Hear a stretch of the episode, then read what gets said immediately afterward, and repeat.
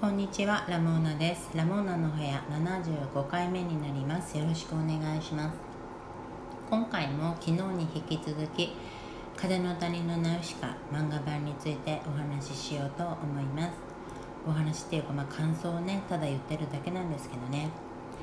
あのよければお付き合いください。あとネタバレをね全く気にせず話してますのでその点あらかじめご了承ください。ご了承ください。ってなっちゃいましたけど。今日は2巻ですね、えー、2巻はまず最初に言いたいことは黒とあの黒目が小さくなってきたなっていうことですかね。なんか1巻の頃の黒とはって目が大きいんですよね。これにちょっと違和感を覚えて。あのやっぱクシャナに対して評価が低いんですよね。なんかちょっと侮ってるんですよ。なんか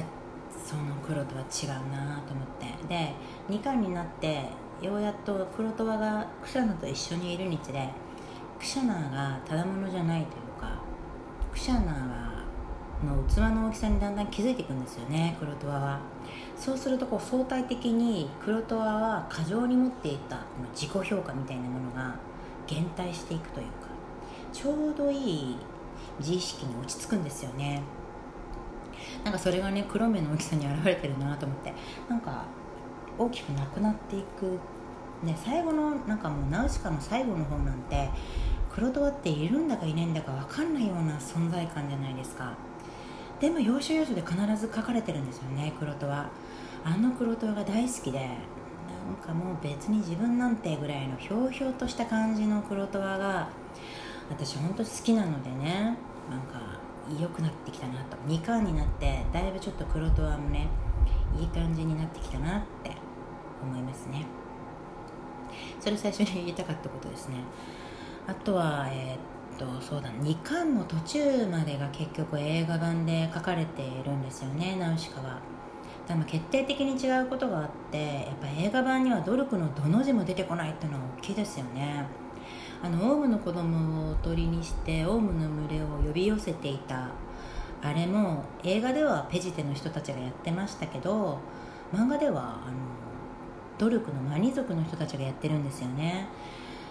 で監督ってアニメと漫画漫画を先に書いてアニメをやったと思うんで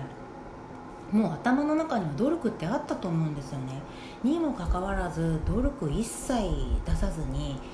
映画を作ったってこれどういう会議があったんだろうって興味があるんですよね。努力はなしでいこうみたいな会議ってあったんですかね、まあ、興味が止まらないどういうことだったんだろうって、まあ、私が考えたところでね絶対分かりやしない話なんですけどね、うん、やっぱ続編とか全然作る気なかったのかなってね。やっぱちょっとナウシカの続編ってちょっとちょっと気になるんですよね。見てみたいなっていう気持ちがねやっぱあるから。努力をこの書かなかったってのは続編を作る気がないっていうことの表れなのかっていうのをねつい思ってしまうんですけどね。そのマニ族のそうそうマニ族の僧正様が2巻の最後であの皇帝弟の方ミラルパの一派たちと激しく議論し合うシーンがあるんですけどあそこ今回こう読んでみてちょっとやっぱこのマニの僧正様は界のからくりみたいなものに気づかれていたんだなって思ったんですよね。で考えてみたらこのナナウシカの漫画はナウシカの視点で読んでいるから手話の秘密とか不快の仕組みからくりみたいなものはナウシカが最初に暴いていったかのように思えるんだけどまあ墓所の主とね喋って破壊したのはナウシカだけでしょうけどそのな秘密にはいくらでも気づいた人がいたかもしれなくてでその一人がマニの僧正様であったしでもう一人私今回あのナウシカの父親のジルも気づいていた人の一人なんじゃないのかなってちょっと思ったんですよね。91ページであのジルが息を引き取るあの今和の際のシーンがあるんですけどジルがあのたった一人で世界を守ろうというのかナウシカって言って息を引き取るんですよね。これはあのもうジルがねこのナウシカがやろうとしていることの仕事のこのスケールを把握しておかないと出てこないセリフだよなと思って。だからこれジルはやっぱりある程度までは分かっていた人なんだろうなって思ったんですよね。で思えばやっぱりあのすごい剣士のユパ様が谷によってジルと話をするってことはやっぱりジルのことを尊敬していたんだろうしこうやってエフタルの人たち同盟国の人たちがこうジルのもとに集結するあたり、まあ、何よりもまずナウシカの父親ですもんね。父であるってなんかやっぱ相当な傑物だったんだろうなってジルのことを私はちょっと分かってなかったなと思ってジルを再評価したのでありますよ。でそうと同時にあの今の際のシーンはジルが後にも先にもナウシカに見せたなんか父親肉親としての愛情をあれ以外では見せてくれなかったなと思ってこのガンシップみんな欲しがるんですよね。すごい戦力だから。同盟の同盟国の人たちは。でもこれはナウシカの仕事のために渡せないってジルが断るっていうのはナウシカへの愛情だなと思ったんですよね。でナウシカってやっぱり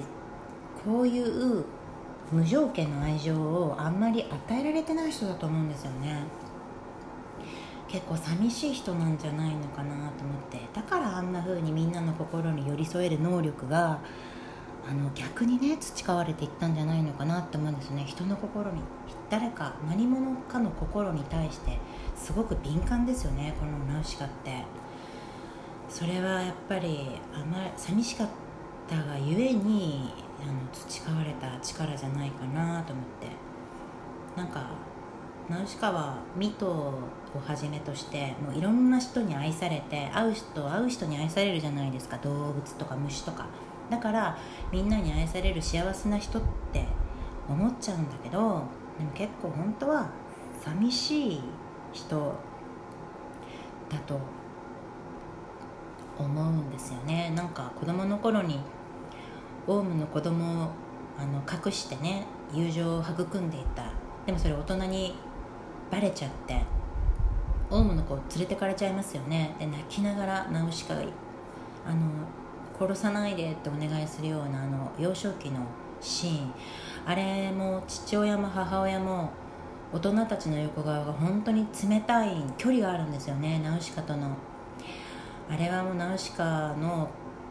心がそのまま出てますよね。やっぱりミトたちはナウシカのことをすごく愛したけど愛情って送る側と受け取る側の思惑は必ずしも一致するわけではなくてやっぱミトはやっぱ姫様として愛してるっていうつもりはなくてもナウシカは多分そう受け取ってるんですよね。自分がこの人たちから向けられる尊敬とか愛情は自分がこの長の娘ゆくゆくは長になる立場だからだって思って受け取っていたんじゃないかなと思うしそう思わないといけない立ち位置の人なんですよねナウシカは。だからなかなか自分のその無条件の愛情みたいなものは受け取ってきてないと思うんですよね。結構孤独だなナウシカって思って。まあでも誰もいなかったわけじゃなくてや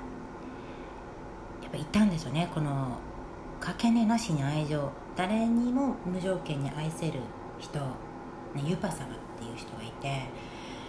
ユパ様は本当に漫画通してずっとナウシカぐらいなんかいろんな人に愛情を与えれる人だなって思ったんですよね。あの2巻であの酒場でユパ様がお酒かなんか飲んでいるとこの漫画の中でものすごく差別的な扱いを受けている虫使いたちが入ってきてでさっきまでユパ様自分に対してペコペコしていた酒場の店主たちが虫使いに対してものすごい失礼な態度をとるんですよね。出ていけって追い出してで虫使いお金を払ってるのにそれに対しても何も渡さずただ追い出してユパ様はその行動に眉を潜めて店主たちに注意をしてでユパ様はその上虫使いたちが払ったあのお金の正当な対価として干し肉とお酒を持って虫使いに届けるんですよね。ユパ様はそういうことができる人がない大人としてのきちんとした正しい行いができる人なんですよね。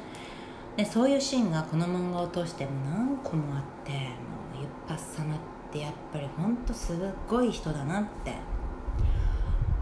今回改めて思ったんですよ。だってお金を払ってるのに